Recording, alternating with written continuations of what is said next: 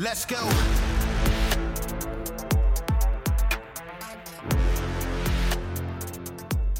Welcome to Citizen. We've got a very special guest today, Florida man Dave Rubin. Uh, relatively new Florida man, right? You moved in what last year or the year before? A year and a half. I believe it was December 17th, 2021, a day that will live in infamy if you're Gavin Newsom, who was trying to oppress me. Oh yeah, he's uh, he's on one now. It's it's really incredible how.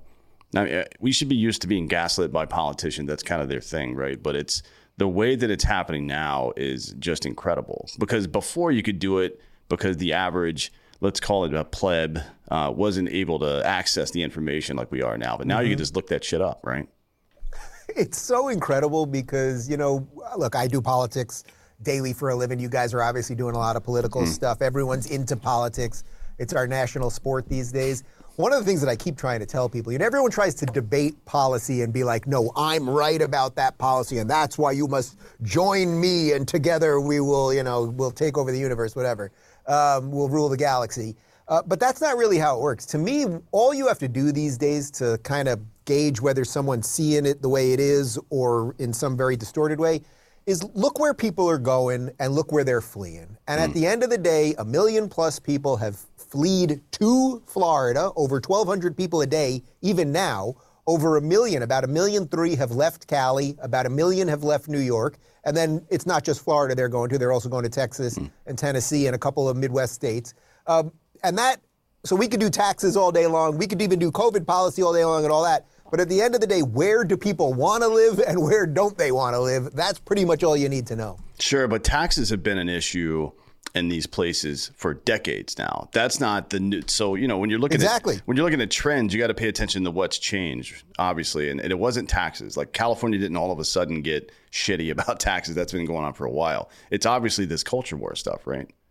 Oh, of course. I mean, look, I was in, I was born in New York, so the only, I've lived in three places in my life. Uh, basically, New York City metropolitan area, suburbs, and then about 20 years in New York City itself, Manhattan. Then I lived in Cali and Los Angeles for eight years, and now I'm a year and a half into Miami. So I've been basically on on the coasts in this thing and seen how you know very blue places are, and now what I would say is the strongest red place, Florida is.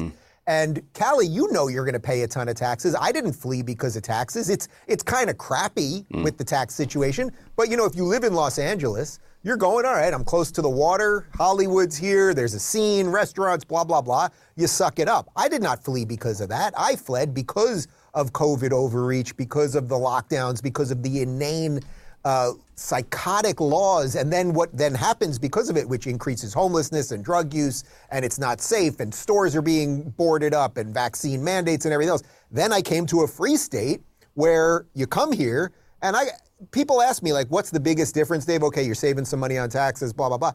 It's the spirit. It's the spirit of freedom that's here. When when you live in a place that respects freedom, respects your ability to live as you see fit, people start being happier. They kind of look better. Go walk around San Francisco and see what a dystopian progressive nightmare that drug infested zombie apocalypse is. And then compare that to literally any city in Florida. And again, you don't have to care about the policy, just just look with Yeah. your own two eyes and you'll see what's what. Well, there's this old saying: uh, "If it's dumb and it works, is it really dumb?" Right? In the military, we Yeah. say we say that a lot, but it's at the end of the day, results are what matter. Uh, and, well, it used to be that results matter. Now we're kind of in this propagandist phase of American politics where everything's kind of being shoehorned in where it doesn't make sense. And there's a lot of examples of that. Now, to your point about the air of freedom, if you want to call it that, uh, King George III said to John Adams once when he was very frank with him, which John Adams was kind of want to do. He was he was kind of a dick. Uh, he said, "An honest man will have no other." Right, and, it, and I think it is that spirit of like we're not gonna put up with this bullshit here. You know what I mean? That th- that really is it. I love that because that is the truth. And and when, once I got here, I started seeing that all over the place. You know, the amount of people that I've met here, not just the OG Floridians mm. who kind of get it, and you know the meme of Florida man. That's why I put it in my Twitter bio. It's like the meme of Florida man was this guy who's like smoking a cigar and wrestling an alligator, taking a baby out of its jaws while you know holding a golf club, and it's like, what's going on here? But Florida man knew something about freedom. That guy somehow knew something that all the elites and all the libs and the lefties did not know about freedom, so that when the shit hit the fan with COVID, it was Florida man who was defending uh, the true freedoms. And then when you, so I meet the OG Floridians, and then I meet all the new people. And you know, the OGs, they're rightfully worried. Uh oh, you guys are all coming in like locusts. Are you going to burn the place down? Are you going to eat everything alive, turn it blue? But I'm telling you, from the people that I meet every single day at the supermarket, whatever events I go to, and I get, I get that's a somewhat self-selected mm-hmm. group of people that, that are going to come up to me, that sort of thing. But I'm meeting just so many people that have moved here from all over the country. It's usually New York, Connecticut, and Cali seem mm. to be the big ones. Everybody is like registered Republican for the first time in my life. And the, and the funny thing is, a lot of them, they're like, you know, I'm actually still pro choice. I'm certainly fine with gay rights or whatever, you know, any of that stuff. But they're like, no, I need a government that is going to do the best it can to not encroach on my life. And we got two parties in this country, whether you like it or not, and clearly one's a hell of a lot better than the other one. Sure. Even though it's pretty bad at times. Uh, yeah, well, on this debt situation, it's not been great yeah. so far, but we'll, we can get into that later. But there are so many examples sure. of, um, I guess the if you want to call it the propagandist phase of American politics. Not that it hasn't always, you know, had some degree of that, but now it's crazy. I mean, so over the over the weekend and this morning, I think there's a protest going on about um, gun ownership because 95 people were killed over the weekend. And this gun ownership situation, gun control, whatever you want to call it, always circles around to one or two particular styles of weapon uh, owned by a very particular style of person that isn't part of the in crowd when it comes to American politics. But the reality is, the vast majority, about 90% of the people, 88.5% of the people who were killed over the weekend, uh, it was in Chicago, LA, DC, and New York.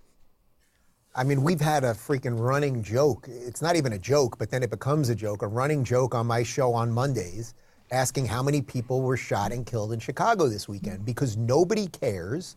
Well, at least from a mainstream media perspective, nobody cares. You know, for years, Sean Hannity was the only guy being like, you know, there were 20 people sh- shot in Chicago this weekend, they were all black, and everyone called him racist mm-hmm. for saying it for saying that 20 black people were shot in Chicago. Now more and more people are acknowledging it, but Chicago is the is I would say Chicago and San Francisco are the ultimate examples of why progressive policies are horrible. Chicago has basically the strictest gun laws in the United States. Mm. And has more murder every weekend. Now it's black on black murder. So it doesn't fit the narrative. They don't know what to do with that, so they just ignore it. Now we know if one of those, if they could figure out one of those to be a white guy shooting a black guy, now we got you know, a summer of love and riots in the streets and all, all of that stuff. Uh, but I can tell you, being here in Florida, where I own guns and I go down to Homestead and I do some shooting, uh, it's safe here. It's safe here, but it's not just because people have guns.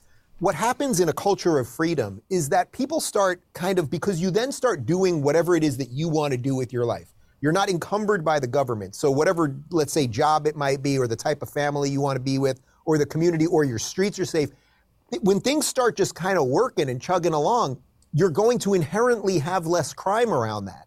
Because crime, it's not that most people want crime. Crime is born out of desperation, mm. it's born out of drugs and a whole bunch of other stuff. So if you give people conditions that freedom and liberty can prosper, well, then you are inherently going to have a less, you're going to have a place of less criminality, less drugs, and the rest of it. And then hopefully they won't have to use their guns, uh, but they can have them just in case. Sure, yeah. There's a, there's definitely um, historical correlation between. I've I've always thought this, but I've been reading more about it lately and and looking at some of the data. Um, when in areas where there is more individual liberty, typically what happens is one people exercise that liberty to their own benefit, right? which makes them more secure. And through that security, they become more entangled, if you want to call it, if you want to use Jada Pinkett Smith's word, with their local community, right? They, mm-hmm. they, they, people in good times care more about other people than they care about themselves. And then when times suck, right? When they feel uh, whatever, uh, whatever agency they have, slipping away from them or being pulled away from them, they tend to become way more self-centered as, as I guess maybe just a, a survival instinct, right? Right. I guess it's survival. It's sort of like, whoa, the shit's going to hit the mm. fan at any second, and I better not have associations with any of these people, which is sort of ironic to an extent because when I was in LA, especially during COVID, I mean, people were so mean to each other. Walking my dog down the street and on a you know 80 degree sunny two o'clock in the afternoon day, and neighbors yelling at me because I'm not wearing a mask outside. They don't want the dogs to sniff each other. I mean, it was psychotic absolutely psychotic. I didn't know any of my neighbors. You know, we're pretty friendly. We like to host parties. I tried to occasionally go up to people, meet them, whatever. Even though I, I personally, just because of my public nature, I, I, don't want everyone knowing where I live, mm. obviously. But like, you know, in my own neighborhood, whatever. We're here in Miami. From the day I got here, walking my dog, meeting every neighbor, I've become friends with many neighbors. Many have been to my home. And, and it feels like, it's one of those things where it feels like if that moment happened, supply chain collapses, nuke goes off somewhere, just all hell breaks loose, whatever that thing is that we're all worried about in the corner of our mind, I know that it will be better here than it will be in Los Angeles because, because people won't go to evil that quickly. Mm. First off, they'll be better prepared, meaning they'll have had more food prepared for them. They have generators, they have guns. Like the whole system, but it's not just the system of things. Again, it's that that spiritual part of what what makes you a functioning good person, which is why I said to you right before we started, I read the the 11 principles here and I was like, this is this is pretty good stuff that you're basing the podcast mm. on. Yeah, I, I the, it's the reason I started is to have conversations like this with, you know, public intellectual scientists, business people, whomever I can get to come on the show and discuss it because I feel like there we, we are maybe even since the late 19th century, since the since radio, you know, and and since since print media got involved in politics and then radio got in politics in the early part of the 20th century, it seems like we're in this era of hero worship. And maybe it's not necessarily new. Maybe it's always been like that. I mean, in, in Rome, some people like Caesar, some people like Pompey, right? I mean, it's just the way it is. But I feel like we're completely captured by it now. Uh, so it, why do you think it is that people are looking for a hero? Is it is it part of me thinks it's just the microwave culture, like they want an easy solution to something. Oh, I can put all yeah. my eggs in that basket, but it's like whether it's COVIDian people or MAGA people who are now they they defend all this weird shit that Trump does and says still. That's not a principled stance. That's very low frequency political engagement, in my opinion. Yeah, I like that line, low frequency, because that that really was is what it is. Look, I, I voted for Trump last mm-hmm. time. I've interviewed Trump. I, I, like the family. I'm friends mm-hmm. with some of his kids. Like these are good people. They've been treated horribly by the mainstream media and the machine and the deep state and all of that. That doesn't give Trump a license to just lie relentlessly about everything and gaslight everybody on COVID and Florida and tell you that Ron DeSantis is a RINO and a globalist and Soros backed while he was also backing him twice for governor and saying all the incredible things about him throughout COVID. I, that's where I've sort of had a shift in things because what's interesting, you probably know, like obviously I, I partially moved to Florida because of what DeSantis did mm-hmm. with this place. I'm, I'm very appreciative of what, of what he did and what I would say the broader Floridian did, right? Um, I clearly support the guy for for governor, but I do uh, for president, but I do not worship a politician. Now he's pretty damn disciplined, and he goes out there and does what he says he's going to do. He's a good family man. You know, I think he's. I'm guessing you're about my age. I'm 46. Mm. Like he's uh, he's 44 if I'm not mistaken. We need a generational shift. He's not fighting with people on Twitter all day long. Like he's doing all the stuff we could ask. Now I say that.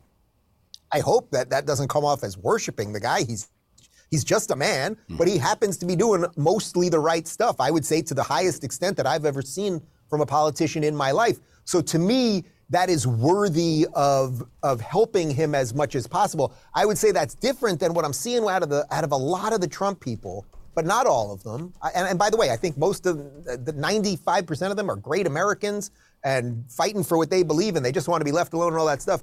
But you're right. This like when you gaslight people on Florida, when when he gets up there and says New York was better on COVID than Florida, and then people defend him for it, it's like you're saying to your own people, "Boy, you better ignore reality to support me." And and I don't know where that ends up, but I can tell you it's not a good place. Yeah, it's it kind of sucks to be honest, because policy wise, I would think that most people agree with a, a, a, vast majority of what Trump did and what he would probably plan to do in a second presidency.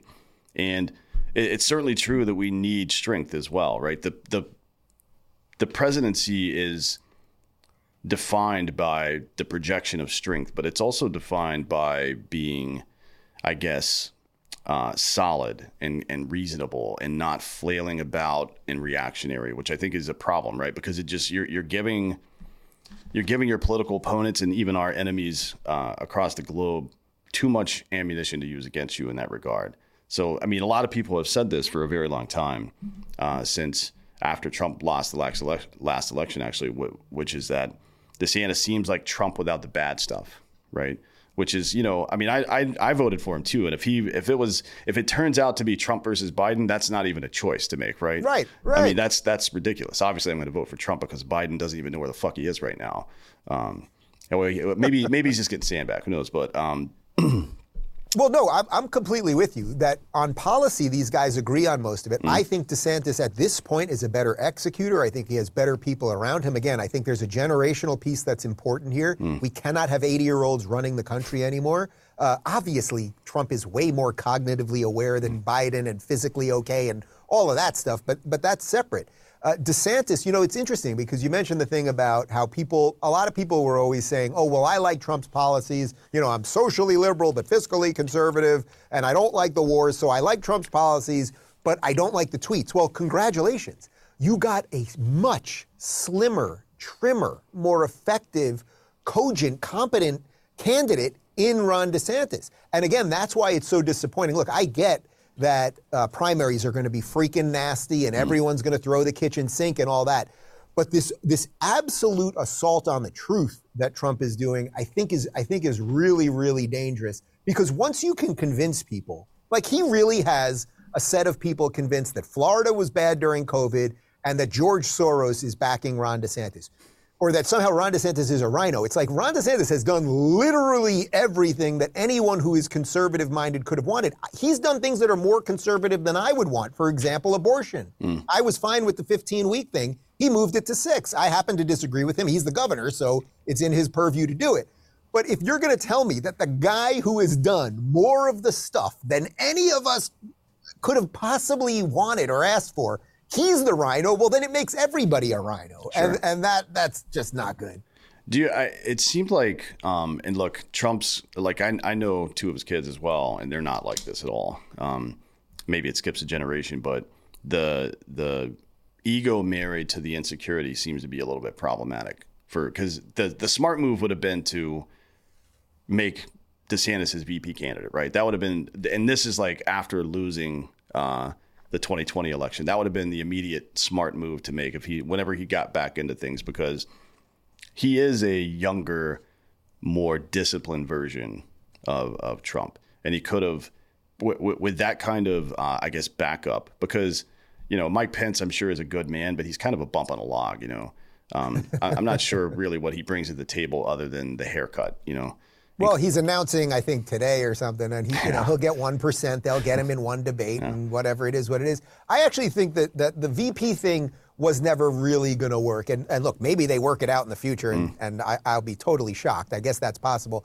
I think the problem with the VP situation is that it would be very hard for a guy like DeSantis, who's so disciplined, who, who's the chief executive of a state that's thriving, to say, I'll be number two to a guy that, even though he's doing a lot of the right things, he's so um, unhinged or whatever you want to say. He so turns on so many of his people. It would be too risky for DeSantis. I think the better option, and I really think this is still a possibility. I, everyone says I'm crazy on this, but I think there is an off ramp here that that really fixes almost everything. And all that is is Trump looking at the tea leaves, seeing that DeSantis is getting incredible crowds everywhere. He knows in his heart he's not a bad dude he could look at that and say, you know what? Why don't I just be the kingmaker now? I'll run rallies, I'll have fun, I'll get out there, I'll tell people, you know, I went after him, but you know, it's just politics. Everyone will forget all of it in a second. Trump will look like the freaking king, and, and it would be the strongest Republican, whoever DeSantis chose with him. It would not only be the strongest Republican ticket, it would be the, the coolest wide tent of America loving patriots, maybe that this country's seen since the freaking Revolutionary War or something. It really could happen, but it's it's only on Trump. That's not on DeSantis. That's on Trump. Yeah, I've I've actually said. I mean, you know, wishful. I don't I don't know if it's anywhere approaching reality that that something like that might happen.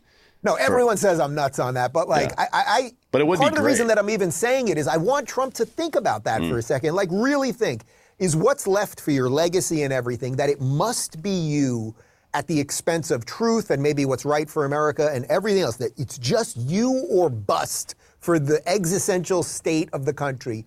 Or is there another way that actually this can work and we and all of us that are that are good decent Americans who just want to get rid of the woke crap, don't want any more lockdowns, don't want to be run by an administrative state, that maybe we'd have a chance. And and I think there's a way to get him to that. I, you know, he's he likes being liked. Let's not mm. forget. So so maybe it can happen. Yeah, I mean, it would be. Uh, I, I, think it should be a, a, litmus test for people that if um, whether or not the and I think this is the same for interpersonal relationships and then and like the the relationship between um, you know managers and subordinates as well. And and I I I abided by this in the military. If somebody if somebody is you, you have to have shared goals right? Like the goal needs to be to make america the best that it can possibly be make america great right? Which is his call sign. Um, but you know just like the the mission statement of a business for example does the action that i'm performing right now support that mission statement? Mm-hmm, i think mm-hmm. that's a good mm-hmm. litmus test. In is my behavior uh, as a major figure in american politics right now supporting the the actual intended goal because if if it's if it's just about you, then that's not we're we're not really having a conversation, right? I mean, that's just. So what do you what do you think we do about that? Because it sounds like we're sort of in agreement on that, but mm. I but I don't unless I'm right about my like crazy theory that maybe he'll come around on that. You know, Trump just sort of doesn't seem to view the world that way. He seems to think it, it's him or it's nobody. Mm. You know, every episode of GI Joe cartoon ended with Cobra Commander being like, if I can't have it, nobody can, and then destroying the thing that he was working mm. on the entire episode. And it does feel a little bit like Trump is shifting into that mode. So I, I don't know exactly what you do about that. I believe that Trump loves the United States mm. way more than Joe Biden loves the United States, or even Joe Biden's not even cognitively aware enough to know what he loves, let's say. But I don't know what you do with that part of Trump that seems to be the part that is activating everybody or that he's always using to activate everybody? It's a good question. I'm not sure how you would solve it. I mean, I guess I would I would have to think about how I would solve somebody else's insecurity, right? Because that's how you do it. Like if you're in a relationship with somebody or something like that, or it's a member of your family or a, or a business partner, whomever, and you're dealing with insecurity, there's only so much surety you can pile onto somebody, right? You, you can only you can only coddle and reassure someone so much if they don't if they're not willing to accept the, the reality of that situation right? And i understand the idea of of look we've all been in tough situations in life and in business and stuff like that where you feel like you're the only person you can count on. You've got to you got to be the one that does the work and all this stuff but it's it's it just never works you know? I mean you can't scale yourself like that. It doesn't work. So I, am not it, it, yeah go ahead no, it, it doesn't work, and and I think this is going to be the challenge that we all have to, you know, for any of us that talk about this stuff mm. for, for, a living to some extent, it's like this is what we have to solve for. You know, I wake up in the morning and like, you know, people see on Twitter like I'm hitting Trump over this lie or that lie or the other thing, but when I wake up in the morning, my hope is that he hasn't said anything crazy. It really is. Like I don't liking like waking up to Trump says Florida's crime is out of control and it was bad under. Like, I don't want to have to do that. But I also think, and this is, uh, you know, I toured with Jordan Peterson for a year. Mm. This is very Jordan Peterson esque. It's like if you don't say what's true, you're actually giving into the lie. So I think it's it is your job actually to go out there and say what is true, and part of that is defending against the lies, even though sometimes it's just not fun to do. Like trust me, it's not that fun to do you know, when I do this and then I get a bunch of crap from my own audience, like that's not the funnest thing in the world. But I, I just think you have to do what you believe to be right. Yeah, there's this, um, there's this old Indian principle, um, dots not feathers, uh, called satyagraha. It's what um, passive resistance during the civil rights movement is based on. This idea that, well, it was read and I, I guess you could say transliterated into English or into the West as um, passive resistance. That's how we interpreted it. But what it really means is something to the effect of firmness and a good cause, right? And the when you when you read the application in, in Indian culture over the years, what it really means is I'm going to do the right thing and accept the consequences, even if it's even if they suck, right? That's the thing. So we we're we're kind of stuck in this position where for a very long time we've been electing the lesser of two evils in our own, even in our own minds. Like we're very aware that that's mm-hmm. what's going on. It's not like mm-hmm. I, I, feel like even a lot of down the line Republican and Democratic voters still feel that way, even though they still feel somewhat connected to their own individual party. And at some point, like you said, these people have to be held accountable, right? I mean, and the only way, in my opinion, the only way you do it is that if you vote based on principle. I mean, it's it, it, it is you're not going to completely agree with anybody, but there are some core things that we do here in America, like the idea of what America is in the first place. It's not our government. It's damn sure not any politician. It is the idea that individual liberty and personal entrepreneurship are the ultimate inoculations to tyrannical bullshit. That's that is what America is in its core. And if what you're doing doesn't support that, or you know, if you're an egomaniac or whatever else, or you're selling us out to foreign countries like Joe Biden is, things like that, then that's a no go immediately. It doesn't matter what else is going on. We can we can deal with these other ancillary yes. issues down the road. But if this core is not taken care of, then we're volatile. You're not only right, but you know the title of DeSantis's book, which came out a couple months ago, it was "The Courage to Be Free." And it's like that's that's interesting for a politician to write that because politicians usually write like forward on or you know it's just something very like specific but somewhat meaningless and it's about them in a bizarre sense. You know it's about i'm my mission to, to do the thing that mm. i wanted to do.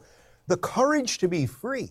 He's not just talking about himself. He's talking about everybody. You have to have a little courage to, to do the right thing when when the shit comes and it's a coming and it just came and it'll probably come back in covid-9 or whatever mm. else they have down the way. So again i don't worship politicians. To me, a guy like DeSantis, you know, he's worth about 325,000 bucks. Like that sounds like a lot of money to people, but it's nothing in the scheme of what these people have.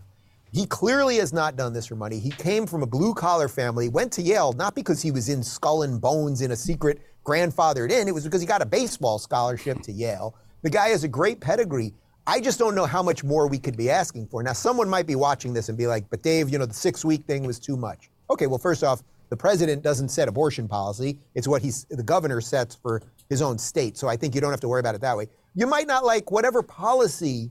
You, of course, you could have disagreements with him or with me on policy, but I think ballpark for the ethos that you're talking about right there, of what America is and what it takes to, to have a flourishing society. I think that that he represents that right now. And and the the real issue I think is that if it isn't him, the chances that we'll ever get back to what that ethos is are very, very slim. If we get four more years of Biden, God knows what destruction these guys could do. And, you know, even four years of Trump, which obviously will be better, uh, with Trump with revenge on his mind, mm. um, could also be, uh, as the kids say, problematic. yeah, I like that. I like that statement, the courage to be free, because the reality of life is that every time you take a shortcut, every time you take the easy route, and every time you let someone else do things for you, there is a price to pay, right? I mean, think it, when it's food, it's preservatives that destroy your body, right? When it's uh, governance, I mean, what Plato said: if you refuse to take part in your own governance, you're doomed to be ruled by fools, right? He said that a couple of years ago. This is not new. Yeah. It's, none of this stuff is new. We, couple we, years, couple years. We, we we seem to have this really bad habit in the West of unsolving problems that we've solved before, and I don't know if it's like boredom it's like an etch a sketch. We're like, oh, that's a good picture. Let's shake this shit up and do it again. But there's it, it people suffer because of that. It's so arrogant. Well, we're victims. We're, we're victims of our own success. Mm. Um, as my friend Douglas Murray, great conservative writer, oh, Douglas, yeah. uh, says, I, yeah, Douglas is Douglas is the best. He says, you know, the barbarians will be at the the gate and we'll be debating what pronouns to call them, and that's kind of where we're at right now. The experiment of America, of you know, this this default situation where you live in a roughly free society and get to do what you want, um, that is not the default position of the way humans have been ruled for thousands and thousands of years. It's a freaking miraculous experiment. And now we're letting in a whole bunch of ridiculous ideas that are completely counter to reality and science, whether it's you know gender stuff or race stuff or economics, and that we want that young people seem to want socialism more than capitalism. All this stuff, and we're debating what pronouns to call them instead of being like, guys, can we uh, fortify the door? And by the way, that was one of the reasons I was supporting Trump because I viewed Trump as the guy that was defending the gate. Mm. He was defending mm. the gate. Eventually, they got in, and then the question is, can he reconstitute himself enough to push them out again, or is there a better guy at the moment? Obviously, you know my feelings on that. Sure, yeah, and I think uh, we we've discussed this at some length over the months, but uh, and uh, we even talked to his uh, to his kids about it. Well, his sons, anyways. And and I because I always ask like,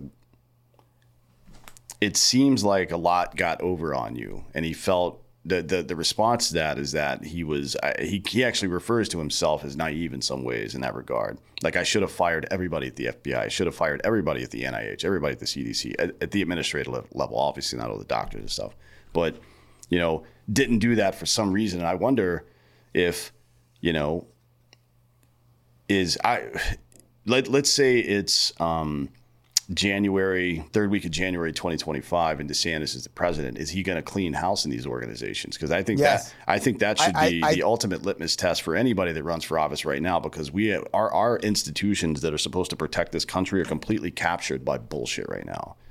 Well, you're totally right, and yes, I think the answer is yes. And the reason I say yes is not some pie in the sky like, oh, I hope he just does the right thing. Every single thing that this guy has said he was going to do, he's done so far. If you can think of one thing that he has promised that he hasn't accomplished, I'd love to hear it. And I ask people that all the time.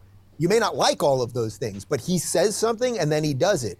So I really believe that he has said it repeatedly. He will get in there and he will reform these agencies. And what I think is he will have the right people around him to help him execute that. The, the other problem that Trump has now is that not a lot of people want to work for him. And you can't blame them. You know, I think last week when he turned on Kayleigh McEnany, with that rambling diatribe. Mm. It was the first time that I saw even his base was like, wait a minute, wait, this is a bit much. It's one thing when you go after John Bolton or Chris Wray or sort of, you know, these like middle aged, deep state apparatchik, like, it's mm. not, that's something. Okay. Now you're going after the girl who was your not only your best defender, but your most well spoken, clean, clear at the height of COVID, crushing the media all the time. Now you're going after her, like who in their right mind? And and that get, gets back to why I think the, the VP thing is just too risky for DeSantis. Mm. It's like you don't know what this guy is going to do. Pence is a perfect example of that. You know how he's going to turn on you. So how are you going to staff appropriately to literally change the way the entire United States government works? I don't know that he has 10, you know, really solid people around him right now. Yeah, no offense. I don't know that he has four. Sure. Yeah. I, well, people that have people that are statesmen that have experience in this kind of stuff certainly aren't going to want to engage like that. I wouldn't think. I mean, no, no offense to Dana Perino or you know Ari Fleischer, any of those people, but I think Kayleigh McEnany is probably the best press secretary I've ever seen. Uh, I mean, the two. She was the, the, the, two bumbling dummies that have worked for, uh, especially this latest one. She's she might be the dumbest person in a position Cringe. of power I've ever seen in my life. Um, I call her cringe, Jean Pierre. Yeah, yeah, she should get a change. Um, yeah, I mean that that one was. I think that may have been the biggest mistake he's made so far, frankly, because there well, are there are a lot of people who are like fans of her, I guess, just because she did such a great job. This episode is also brought to you by Babbel. Right now, get up to 55% off your subscription when you go to babbel.com forward slash citizen. If you have an upcoming summer trip abroad, uh, my go to travel hack is Babbel. Whether you're a seasoned traveler or embarking on your first adventure, communication is key to fully experiencing a new culture. That's where Babbel comes in. Babbel is a language learning app that sold more than 10 million subscriptions. And thanks to Babbel's addictively fun and easy bite-sized language lessons, there's still time to learn a new language before you reach your destination. With Babbel, you only need 10 minutes to complete a lesson, so you can start having real-life conversations in as little as three weeks. Babbel's expertly crafted lessons are built around real life. You learn how to have practical conversations about travel, relationships, business, and more. Other language learning apps use AI for their lesson plans. Babbel lessons were created by over 150 language experts and voiced by real native speakers and not computers. Their teaching method has been scientifically proven to be effective, and you can choose from up to 14 different languages. In addition, Babbel's speech recognition technology helps you to improve your pronunciation and accent so you don't sound like an idiot. There are so many ways to learn with Babbel. In addition to lessons, you can access podcasts, games, video stories, and even live classes. Plus, it comes with a 20-day money-back guarantee. Start your new language learning journey today with Babbel. Right now, get up to 55% off your subscription when you go to babbel.com slash citizen. That's B-A-B-B-E-L dot com slash citizen for up to 55% off your subscription. Babbel, language for life. This episode is also brought to you by 1st Phorm. 1stphorm.com forward slash drinking bros.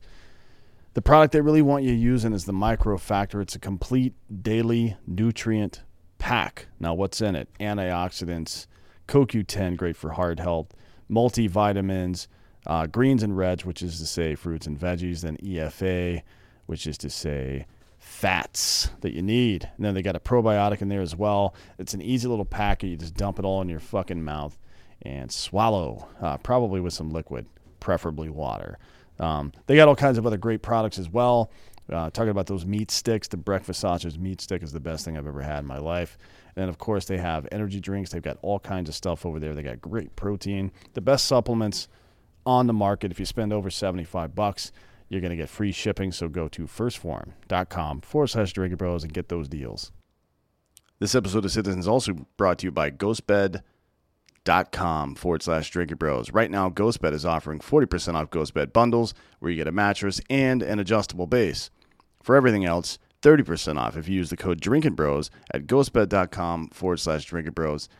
If you get the uh, 40% off deal, if you use the 40% off bundle deal, you're going to get uh, a mattress and all your stuff, your base, your sheets, your pillows, all this stuff for about 30 to 35 bucks a month. They've got a zero down, 0% financing plan for up to 60 months, six zero months, that's five years.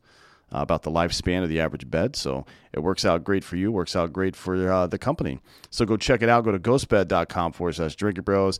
Whether you're in the market for a bed, uh, an adjustable base, whether you just need sheets or pillows or any of that stuff, they got the best. The mattress protector, the weighted blanket, they have everything you need there. 30% off everything. Use the code Drinking Bros at ghostbed.com forward slash Drinking Bros. Or if you need that adjustable base as well and the mattress, get the bundle and everything else you add onto that deal is 40% off. In a, in a way, it felt like the attack on Florida. I think those are the two that he's done that really have done some harm to him.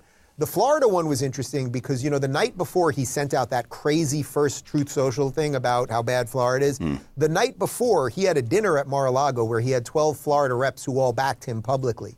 So think about it. You're a Florida rep. You go to Mar a Lago, you, you announce that you're supporting Trump. You wake up the next morning and he's shitting all over your state.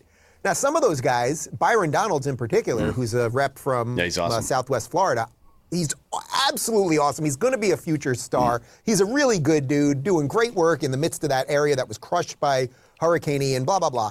Like, he just used you. He played you guys like a fiddle. Uh, that's what Trump did over there. So I think that hurt him a little bit, this Florida thing, because it's too out of whack with reality of what people know. Mm. And then the Kayleigh thing, I think you're right. People saw her.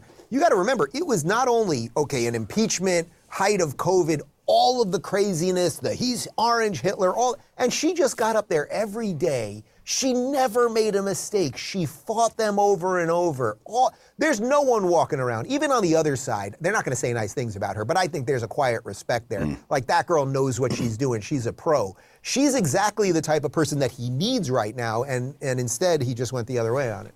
Very bizarre choice to make, but you know I think uh, I it, some of it, and I don't want to project too much or uh, uh, speculate too much, but I some of it makes me think that maybe maybe uh, his mental faculties are starting to decline because that's one of the things that happens. You know what I mean? Is you start to get angry and better at people for no apparent reason. You get deeply suspicious of other people for no apparent reason. Um, and he is up in age and drinks 12 Diet Cokes a day, so I'm sure that's not great for his brain. Um, he does drink 12 Diet Cokes. He doesn't drink booze, so uh, mm. that might spare him a couple brain cells. Yeah. But look, you know, is his cognitive stuff like a gajillion times better oh, yeah. than Joe Biden? Of course. But he is, I think, 78, if I'm not mistaken. Mm. Uh, so he'd be 80 once, you know, in the midst of a, of a presidency. What 80 year old should be running a McDonald's? I mean, truly, if you went into a McDonald's and the general manager of McDonald's was 80 years old, you'd be like, that dude should retire. and not, you know, like almost any job, almost any job. Even if you walked into freaking Walmart and the greeter was 80, the guy who just stands there and that's usually an old guy, yeah. at 80, you'd be like, dude, you know. Let's let's start time. a GoFundMe and help you retire right quick. Yeah, um, yeah, it's a good. Yeah, it's exactly. a, I, I always thought. I mean, it's weird to me that there's an age requirement for president, but not an age limit. You know, and it's for for a lot of reasons beyond just the cognition issue it seems like it would be a good idea to have somebody as a chief executive who has some level of investment in the outcome of their fucking the actions. You know what I mean? Like it, you you wouldn't you wouldn't want to have somebody come in and set a bunch of policy that they don't have to live under.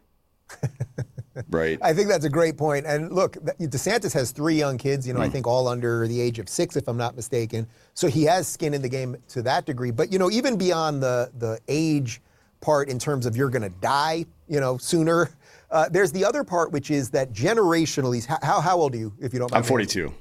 42, yeah, yep. okay. So, so I'm 46, mm. you're 42.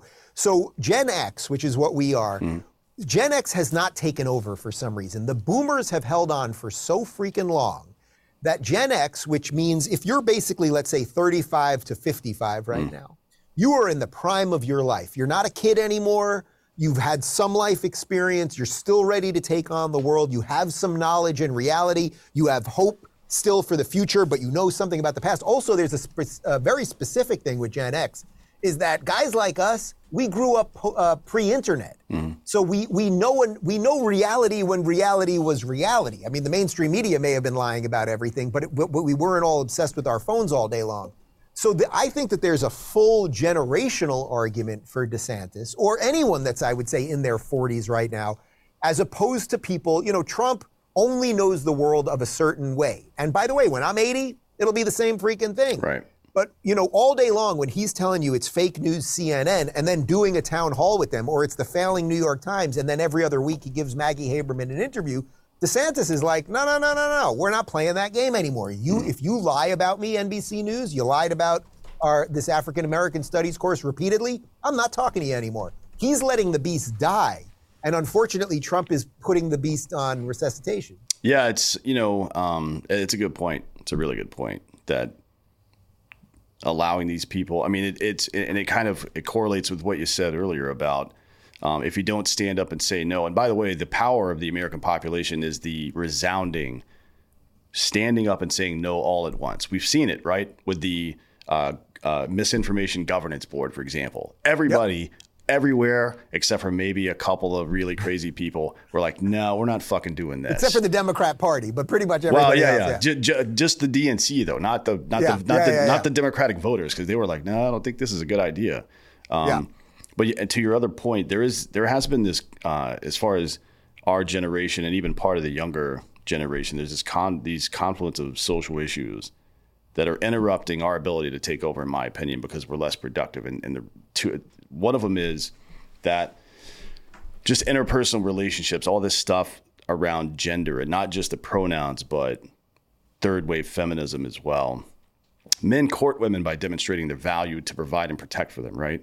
And masculinity has been demonized. So the ability to demonstrate mm-hmm. protection is gone to some degree, right? Or at least it's seen in a different light. And then demonstrating your value as a provider because women are in the workplace more now that's also diminished. And men haven't quite figured out how to catch up to that yet, I think. They haven't quite figured I, out I, how to re demonstrate their value to young women. And, and that's why people aren't starting families until their 30s now, which is a problem, right?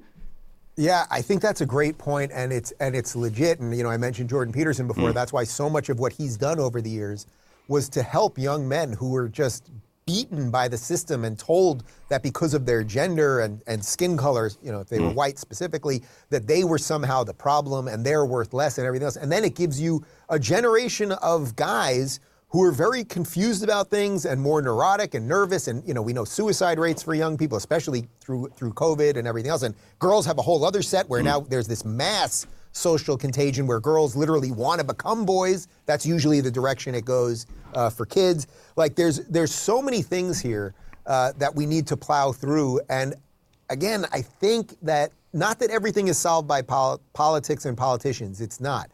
But if you had somebody at the at the head of the if the pilot of the plane, let's say, was thought of as a somewhat competent guy that was in a good marriage and had kids and da, da, da, it might start shaping things. It really might, because otherwise, I don't see how things will get shapen. I think that there'll be pockets of shape.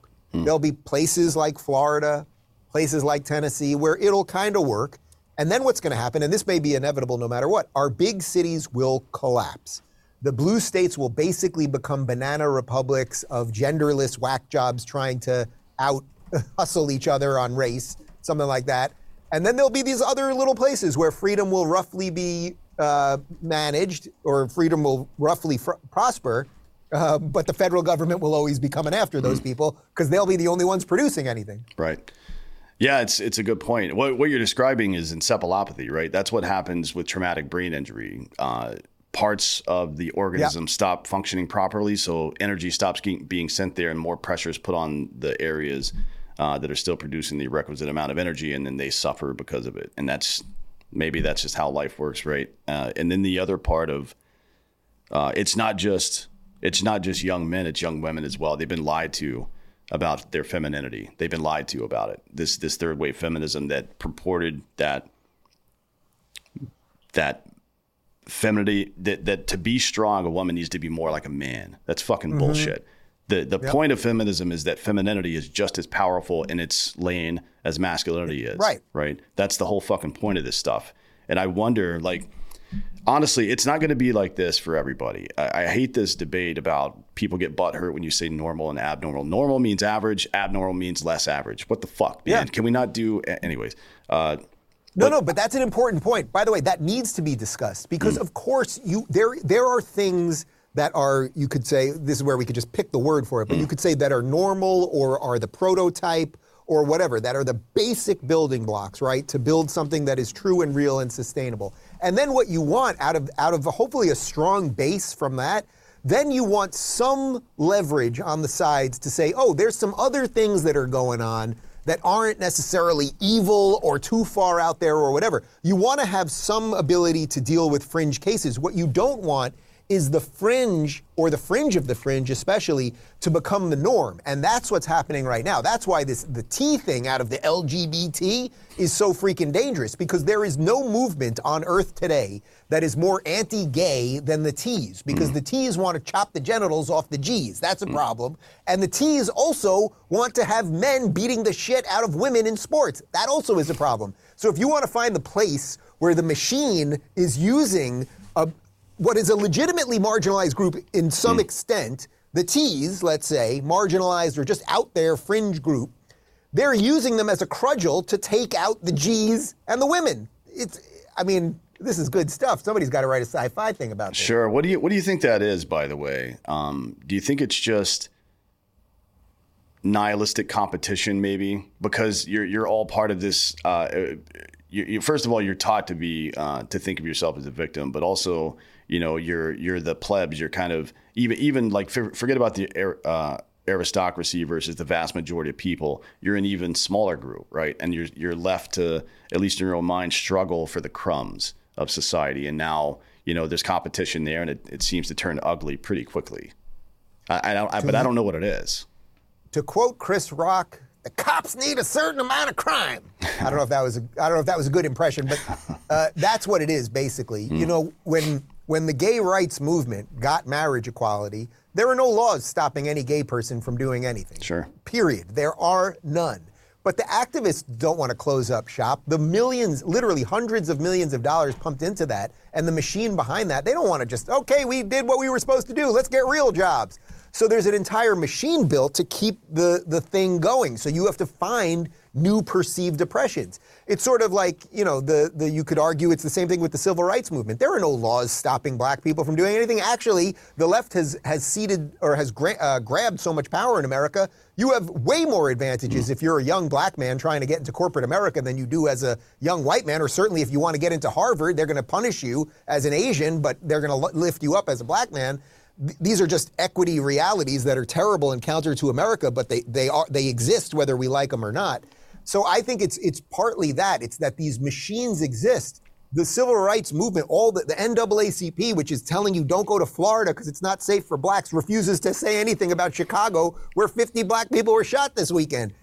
The machine just goes. And what you have to do is figure out how to play the game a little bit better within that. Sure. Yeah. I mean, you could go Justin Pearson and, and develop uh, um, uh, Martin Luther King cadence you know, a- after after not really sounding like that when you ran for class president in, in college. Uh, yeah, the, yeah, what's the saying? Kid, holy cow! He's a he's a knucklehead. Uh, but yeah. they, they, say you know, solved problems don't vote, don't get out the vote. Solved problems don't generate revenue. It becomes an industry. All of these things become an industry. It's the same with teachers unions and stuff like that. Like there, there probably there there should be somebody standing in that gap making sure that people aren't taken advantage of. It's one of the principles. Like when you're in a position of power, especially, you should make sure that nobody around you is being taken advantage of because that's not who we are as people.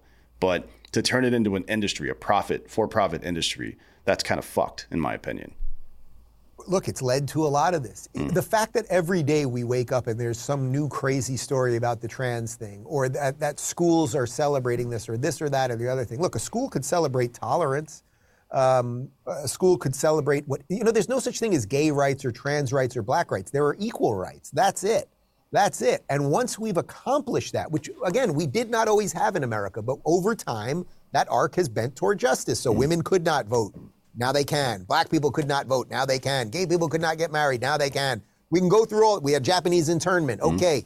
We've done bad things. Nothing is perfect. It's it's what humanity's all about. The funny thing is, the, the, the radicals, these lefty radicals that are doing this stuff, they are the least tolerant. They would be the least tolerant of dissenting voices, as they are the ones claiming they're marginalized on the dissent. Even I- I- on you know, as they have all of these corporations backing everything they want. Man, I wish I had that kind of power. You turn on freaking PlayStation, and it immediately tells you you're trans. The whole thing is insane. It's pretty wild to to have resist in your bio when everybody is on your side that has any real power, right?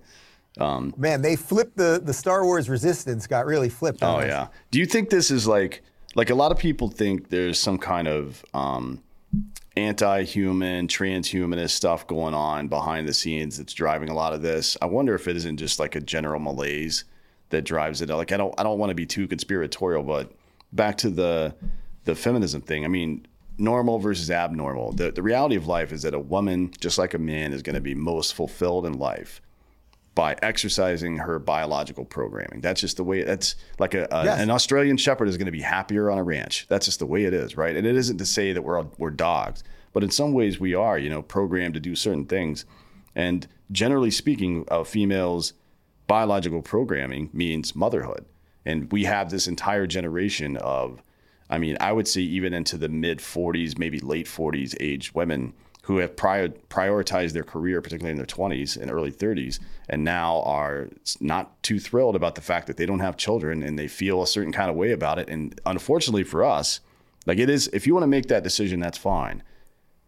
But once it becomes pathological for you and you start to suffer the consequences and you enter public education, that's where it becomes a problem for me. And that seems to be the general pipeline. Woman in her 20s wants to be an educator and put her career before her family, doesn't have a family, and then wants your children to be her children. And, and she thinks she has the same right to teach them shit as you do. And that's fucked. I mean, that's not a good thing. is- that's a great analysis. I I would say, you know, one like kind of mainstream version that we could go into is have you seen these videos from Chelsea Handler where she's constantly telling everybody how happy she is because, you know, she's like late 40s or early yeah. 50s. She's single, so what does she get to do every day? She wakes up, she smokes weed, she masturbates, she drinks vodka, she masturbates, she smokes weed, she does a sell, sold out show, she goes in the hot tub, she like, and everyone knows it's like, okay, I'm not against any of those things. Uh, but if you think you're really convincing us and you're, you're Botoxed beyond belief and everything else, that you are truly happy and filled, look, is it possible that she is the outlier of outliers who truly has found fulfillment in all of this? I suppose that is possible. But is it probable? No. And, and should it be the norm? Obviously not. No, and nobody that's nobody that spends that amount of time in public talking about how happy they are is actually happy. And here, there's a very there's a very concrete example of this. If you're a young man Yeah. out there and you're looking to pick up, uh, you know, a milf, for example, or, or a lady that's currently in a, if a woman is posting on her social media about how. Uh, it's been it's it's been a journey, but we're super happy together about her current uh, partner. They're going to break up pretty soon. That's just an iron, that's an iron law, you know. Because people who are happy are it out just being depends what happy. step of the journey. Yeah. People who are happy are out being happy. You know what I mean? That's that's like you don't you don't. I, I've never felt, and, and maybe it's different for uh, younger folks now because of the you know they're just constantly inundated with social media. But I've never felt like oh something great happened in my life. Uh, my uh, my buddy walked in. We had a good conversation. It was great. I haven't seen him in a while. We were in the military together. I don't go post like, "Oh, great day, hung out with my buddy." like, no, you just fucking sit so- there and hang out. we're so with happy. Yeah, it's like, hang on, guy. I know, I know you're going to tell me about your wife and kids and shit, but I really got to get this post out first. Like, nobody thinks that way.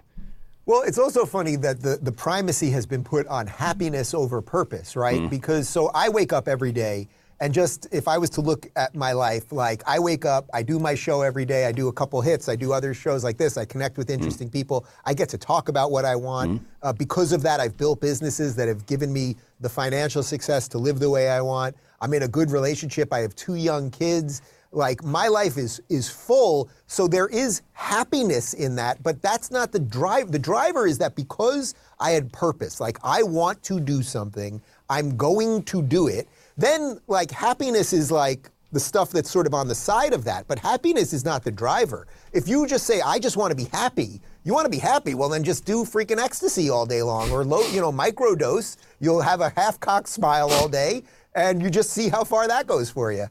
Yeah, it's you know, um, I would say so. Happiness obviously is an emotion, but it's not. Th- that's uh, that's sand, right? You're building on sand there. Cognition is what you probably should build on because you have to. Like here, here's an example. Uh, I just had a conversation with somebody about this yesterday. Insecurity is a cognition; it's not an emotion, right? it, it is it is a pro- yeah, it is a, a, it's a it's filter. A. Yeah, it's a yeah. system. It's a filter through which data comes, right? So you have to to become a, a, a, an adult who knows what the fuck's going on in life. You have to learn. You have to train that cognition to process information properly, right? So information comes in like the idea. Some people have a really hard time with the fact that their partner is attracted to other people. Like I, I, can guarantee you your partner is attracted to other people because what the fuck are you even talking about? That's how it works man. So you know you you you train your yeah. body to process that Im- amount of information or that type of information with all of the additional supporting information that while they're with me. We're doing this stuff. I'm not going to worry about that shit. I can't let, i can't be consumed by that. And i think this is the same i think it's like i'm trying to think of a good example for it but i think you know developing strong cognitive processes comes typically from uh, Bret uh, Weinstein goes into this a lot. Mm-hmm. I, have talked to him a bunch about it, but just low level conflict resolution as a child, right? Mm-hmm. Allowing kids to play together, make mistakes, do dumb shit, not telling them that one group is better than the other or worse than the other, not telling them that they should be careful about hurting each other's feelings. Let them hurt each other's feelings.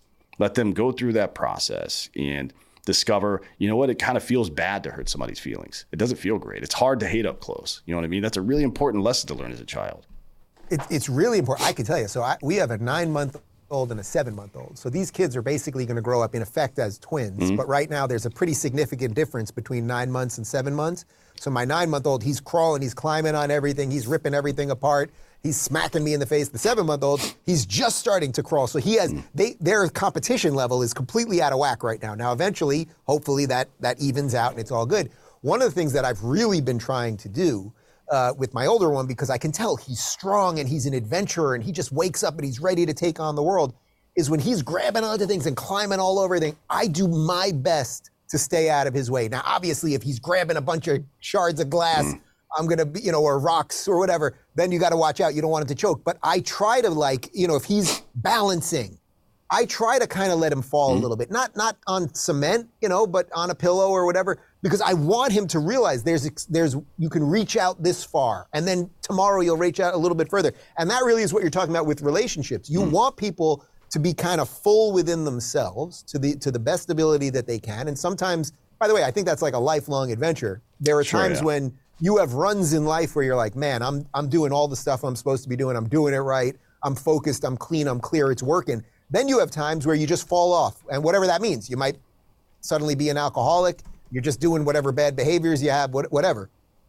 But if you can do that thing right within yourself, then you can find someone else who's roughly doing it right. And then, and again, this is a kind of Jordan Peterson thing. If you can find someone to do that thing with in a life, that's probably what it's all about. Sure, yeah, and it's it it, it does come back. I mean, so this, one of the other things I talked to this uh, person about was just the general idea of happiness in early stage relationships where people are like, "Oh, I'm this everything is elevated right now. I'm feeling good about this," and then the person does something that you don't necessarily like, and you're like, "Oh man, that's not great." Right? It, it reminds me of the uh, uh, the conversation between Robin Williams and Matt Damon in Good Will Hunting, where he's talking about, well, she's mm-hmm. perfect right now. You don't want to ruin that. That that's a very good. That's a very apt analysis, right? Uh, because it isn't about it isn't about any of that bullshit. It's about the the do your purposes align with one another, right? Does it do those things matter? And, and the reality is that everything we do in life that's meaningful will be done in the service of other people, not yourself, right? And I think this this hyper focus on happiness makes us forget about the cognitive processes or developing them or even paying attention to them and just focusing on do I feel good right now? And that is, Mm-hmm. that is my north star. That's fucking stupid. You know what I mean? I mean that's that's you're only you're gonna that's dopamine versus serotonin. That's the debate, right? And you're just gonna be chasing that constantly. You're basically an addict at that point, and you're never gonna have a healthy life.